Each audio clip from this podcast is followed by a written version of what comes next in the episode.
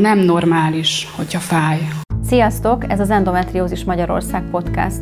Az endometriózis egy krónikus betegség, amely 10-ből egy nőt érint. Ebben a podcastban arról beszélgetünk, hogy mi az endometriózis, milyen kezelési lehetőségek vannak, és milyen alternatív terápiák támogatják a gyógyulást.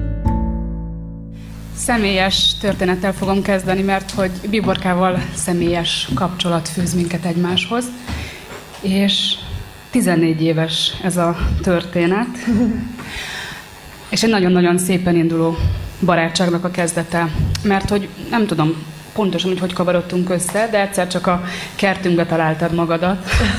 Igen. És ültünk, fröccsöztünk, beszélgettünk, és aztán, ahogy fogytak a fröccsök, úgy egyre jobb lett a kedvünk, és hát elkezdtél énekelni nekem ott a kertben, de nem saját dalok, hanem népdalok. És én akkor pont az esküvőmre készültem, és azt éreztem, hogy én ezeket a dalokat szeretném majd a templomba viszont hallani. Úgyhogy hát nem kellett sokat győzködni Biborkát, lehet, hogy a fröccsöknek köszönhető. De hogy nagyon rábólintott hamar, hogy oké, okay, akkor, akkor mehet a dolog.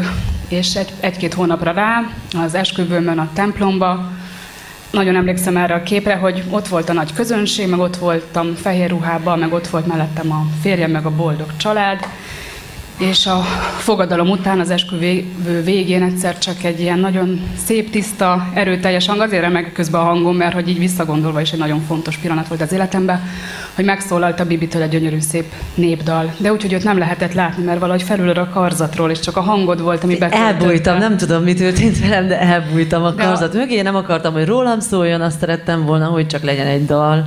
De a hangja betöltötte az egész templomot, és hogyha mondhatom ilyen szépen, akkor sokunk szívét, mert ott nagyon nagyon megtaláltam a, a hangulatot ezáltal, úgyhogy köszönöm neked. És aztán persze folytatódott ez a barátság, de volt, hogy így eltűntünk egymás életéből, és közben nekem megszülettek a lányaim, hosszú-hosszú küzdelmes hónapok után az első kislányomért majdnem kettő évet kellett várnom. A második kislánynál viszont már tudtam, hogy mi a probléma, hogy én rezisztens vagyok, ez nagyon későn derült ki, vagy viszonylag későn derült ki, és ott már az étkezéssel, mozgással, életmódváltással, úgyhogy tisztában voltam, hogy mire van szükségem, ő viszonylag hamar megfogant szerencsére. És a két kislány után meg megszületett a könyvem az éptesben két lélek, ami olyan nőknek próbál segítséget nyújtani, akik hasonló cipőben járnak, mint sokunk, hormonális problémák miatt nem jön a baba. Mert hogy közben elvégeztem egy szakácsiskolát, és egészséges ételek főzésébe kezdtem és újságíró vagyok, úgyhogy akkor ezekhez cikkek születtek, és aztán ebből lett a könyv. Na és meglett a könyv, és akkor azt éreztem, hogy hát ez megint csak egy, egy születés történet, egy fontos része az életemnek, és hogy ehhez szeretnék egy videót készíteni, és hogy ki mást kérjek meg arra, hogy adja kölcsön a dalát, mint megint Bibi, úgyhogy megint megtaláltam. És uh, mi volt pontosan a dal címe? Kicsi égitest? Kicsi égitest, igen. Kicsi égitest, igen. És ezt a dalt választottam a, a videó alá.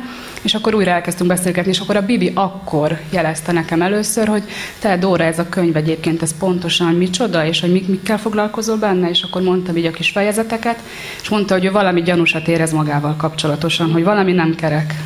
Igen, egyébként olyan érdekes, mert olyan szervesen alakultak ki ezek a találkozások, akár Dórival, akár az Adriennel. Például Adriennel a Női Egészségért Alapítványon, tehát hogy a Női Egészségért Alapítványt hamarabb megismertem az internetről, mint magát Adrient, de Dori is és Adrien is nagyon-nagyon sokat segített számomra. Hogy mi is volt, hát akkor jeleztem, hogy valami, valami van velem, és akkor, akkor ültünk össze, és akkor a Dori még főzött is nekem, és akkor így elkezdtünk beszélgetni. Nagyon-nagyon fontos, és nagyon olyan üzeneteket tudtam meg tőlük, amiket amúgy, amúgy nem tehát nincs ahonnan. Én emlékszem, hogy mielőtt megkaptam volna tavaly a diagnózist, hogy endometriózisom van, előtte két éve a nőgyógyászom mondta, hogy Hát lehet, hogy endometriózis, de ennyi, ennyi hangzott el az egésszel kapcsolatban. Fogalmam sem volt, nem is érdekelt, úgyhogy még két évet aztán így lehúztam lazán. És aztán, amikor annyira komoly fájdalmaim voltak, akkor, akkor volt a gyanú, hogy lehet, hogy endometriózisos vagyok, és aztán megtörtént egy kis műtét, és akkor utána megjött a hivatalos diagnózis, hogy endometriózis. Az endometriózissal kapcsolatosan ugye vannak mindenféle tudások, hogy mivel lehet ezt karban tartani, vagy tünetmentessé tenni. Te mit vettél észre magadon, hogy neked mi volt, ami leginkább működött ezek közül? Mert ez nagyon személyre szabottan működik, azt hiszem. Nekem nagyon érdekes, mert én óckodom minden olyan lehetőségtől, akár fájdalomcsillapítás, vagy bármilyen szinten, ami a központi idegrendszeremre hat. Én nagyon szeretem azt, hogyha én vagyok az ura az agyamnak és, és a lelkemnek is, és nagyon tudatos vagyok ebben, úgyhogy Sajnos nekem a, a hormonális behatások azok egyszerűen nem váltak be soha. Én emlékszem, amikor 23 éves koromban megpróbáltam a fogamzásgátlót, akkor napokig a hideg ablakhoz szorítottam a homlokomat és sírtam. Egyszerűen. De, de miért fájt valami, vagy lelkileg gyötört Nem, a lelkileg éreztem azt, hogy így instabilá tesz, és, és ezért ki is lőttem azt, hogy én most hormon készítményeket szedjek, vagy injekciót kapjak, úgyhogy ami nekem bejött, az az életmódváltás meg bizonyos étrendkiegészítők szedése, amit, amit tulajdonképpen hát tőled is Adrientől hallottam. Adrient Dvori révén ismerem, és hát nagyon-nagyon gyors változásokat értem el, és az az igazság, hogy amíg, amíg el nem kezdtem olvasni másoknak a történeteit, addig, addig egyszerűen egy olyan eszméletlen pánik volt bennem, hogy, hogy, hogy mik ezek a fájdalmak, honnan jönnek, és egyszerűen nem, nem, nem tudtam elfogadni, hogy ez normális.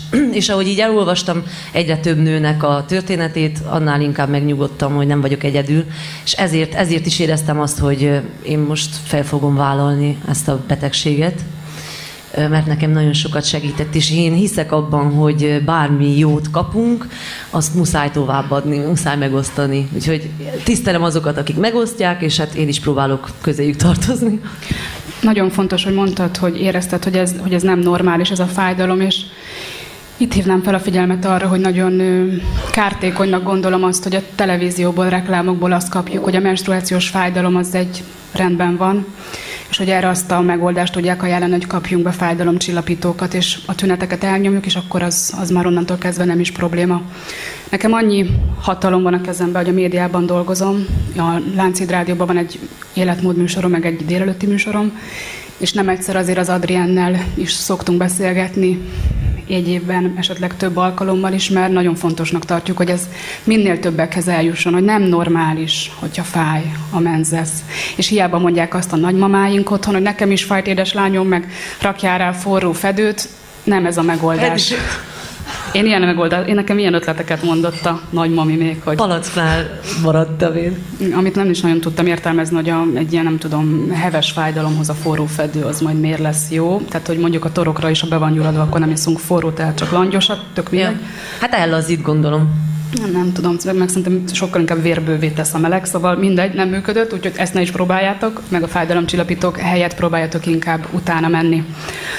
Kicsit térjünk vissza az étkezés témára. Én emlékszem, amikor nekem az rezisztencia miatt máshogy kellett étkeznem, hát az nagyon odavert, mert hogy én előtte csokis, fán, kakaó és társai, túrorudi, és amikor kérdezte tőlem egy ilyen dietetikus, hogy hogy étkezel, akkor én nem éreztem azt, hogy én rosszul, hát pont úgy eszek, mint mindenki. Kóla, chips néha alkalmanként, zsemle, szalámi zsemle társai, és minden ponton így letolt, és kb. így mindent kihúzott, tehát hogy így a csapvíz maradhatott egyedül a listámból, és egy hatalmas nagy váltást kellett elkövetnem. Neked ez hogy ment? Én tulajdonképpen úgy alakult az életem, hogy talán 6-7 éve vega vagyok, egy kisebb kitérővel, mert amiután megtörtént a tavalyi műtétem, utána azt mondta az orvos, hogy a vegyes étkezést javasolja, és akkor így meg is próbáltam pár hónapon keresztül, bár... És hogy esett a hús ennyi idő után újra?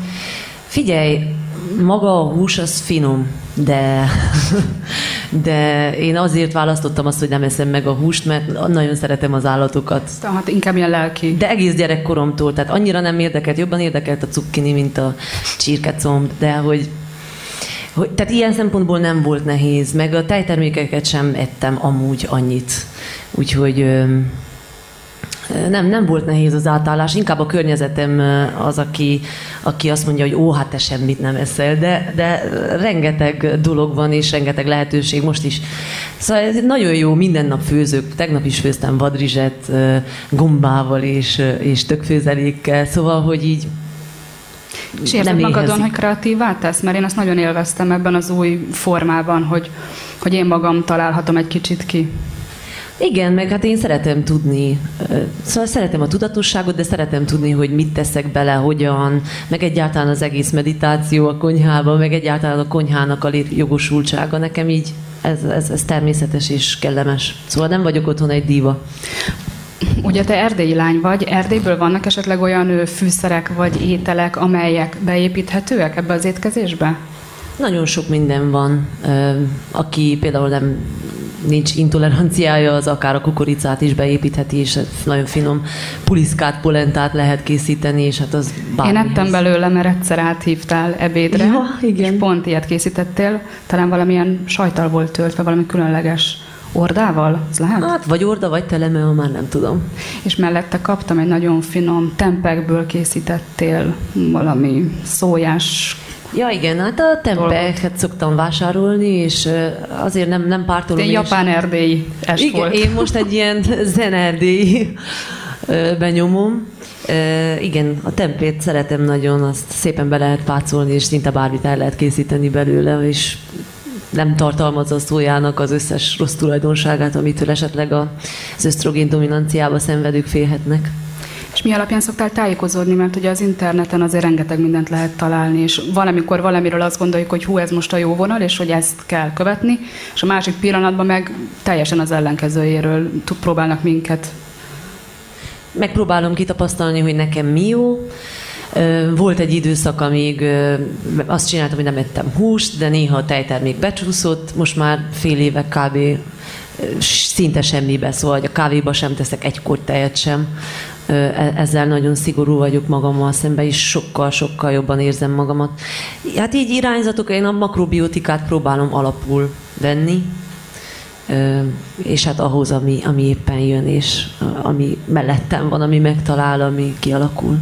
Ugye a makrobiotika Japánból érkező, tehát a keleti filozófia erőteljesen benne van, és ahogy ismerlek téged, te ezzel azt hiszem könnyedén tudsz azonosulni ezzel a felfogással. Figyelj ezt, hogy a répát hogy vágjuk föl félholdba, meg csíkokba, ez, ez, ezt én élvezem. Lelazít? Engem igen. Ez jól hangzik. Mm, amikor az életmódváltás megtörtént, vagy történik, ugye ez egy folyamat, tehát ez nem olyan, hogy egy napról a másikra, hanem így folyamatosan benne vagyunk. Van azért, hogy ugye el tudsz um, csábulni, mert szerintem az embernek ez így gyarló emberként, mondjuk most jön a fagyis szezon, akkor ilyenkor mi történik például? Ellenállsz? Ellenállok. Volt, volt két nehéz pillanatom, ezt bevallom, mert néha főzök másoknak is, anélkül, hogy megenném azt. Úgyhogy van, amikor így megkívánom, de, de nem, nem, nem foglalkozom. Szóval tényleg betartom, mert tudom, hogy tényleg jó. Milyen változásokat vettél észre magadon? Tehát mennyi ideje tart az, hogy odafigyelsz, hogy így szigorúan odafigyelsz? Hú, olyan nehezen tudok az időbe határokat szabni. Hát mikor találkoztunk mi, amikor ti elmondtátok, hogy még kávét sem ihatok? Ezt az egyet nem bírtam betartani. Szerintem egy éve ez már volt. Kb. Nekem sajnos 80 per 40-es a vérnyomásom kb. Zöldte, a tudod, mondtuk meg macsa. Az nem viszi föl a vérnyomást, Dori. De majd megpróbálok Akkor a kávét is. Az felviszi. Jó, jó, azt, azt majd valahogy. E, ebben még kell változtassak. Hát fél éve? Fél év év. Már fél év, év. Szerintem. Na, uh-huh. igen. Hát azóta. Na és milyen változást érzel magadon fizikailag, és miért lelkileg? Én ahogy elkezdtem tudatosan diétázni, és elkezdtem kurkumát szedni, nem akarok senkit téríteni, csak elmondom, mert most megkérdezted, de nem biztos, hogy bárkinek ez jön be. Én egy speciális kurkumát szedek, van, amikor egyet, van, amikor kettőt, attól függ, hogy éppen hogy érzem magamat. Ez egy nagyon erőteljes gyulladásgátló. Azt is mondják, hogy, hogy antibiotikummal is felír, és Hát azt szedem meg néhány vitamint, és az étkezés. Hát azt érzem, hogy nincsenek olyan erőteljes fájdalmaim, mindenem megjavult. Nekem nem volt az elmúlt három-négy évben olyan, hogy egy cisztát, vagy egy csomót, vagy valamit ne találjanak. De neked volt valami most legutóbb, ami el is tűnt, vagy nagyon igen, picire ment? Most Tehát jelenleg... az étkezéssel ki lehetett mutatni, hogy igen, az életmóddal elmesélni, hogy egy emeri vizsgálat szerint teljesen tünetmentes vagyok jelenleg. Hát én az az igazság, hogy zarándok típusú embernek vallom magamat, úgyhogy ha valamit csinálok, akkor azt nagyon. És hát elkezdtem jogázni, elkezdtem táplálkozásra odafigyelni, kurkumát szedni, stb. stb. És eltelt négy-öt hónap, és teljesen tünetmentes vagyok, úgyhogy most jelenleg ez vagyok, nem tudom, hogy mi lesz, nagyon oda kell figyelni. Tervezem a családalapítást. A tervezés része az jó tud lenni, hogyha az ember úgy, úgy érzi, hogy rendben van magával, azt hiszem. Igen. Most már úgy érzed? Én mindig rendben voltam magammal. Komolyan, semmi.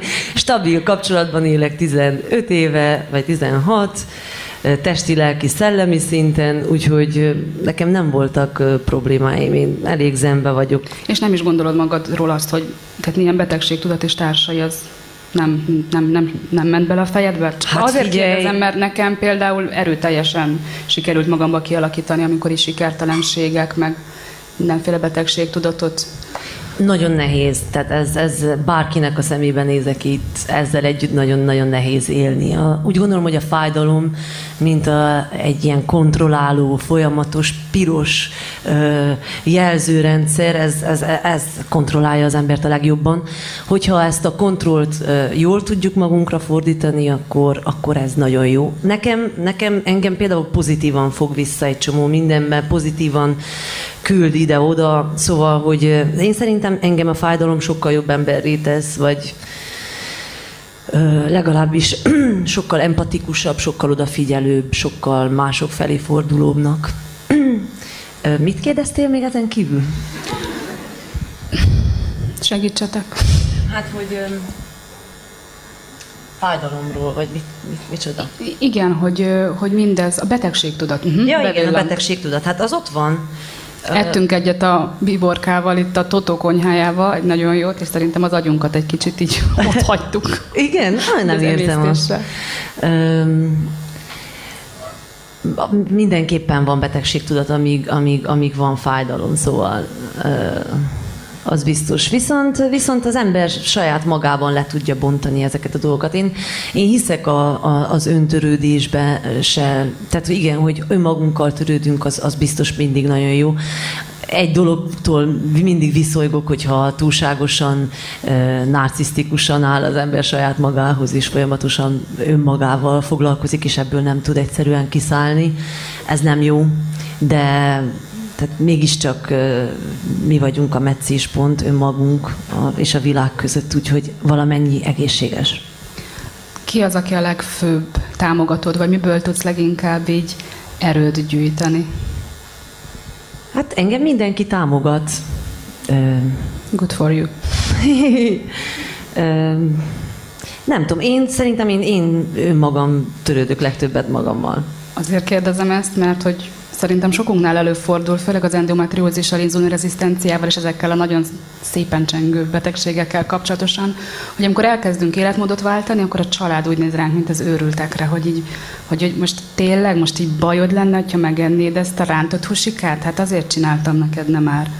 Tehát, ja. hogy ezekkel így hogy lehet megküzdeni? Hát úgy, hogy kacagsz egyet. Biborka, eszel csontot?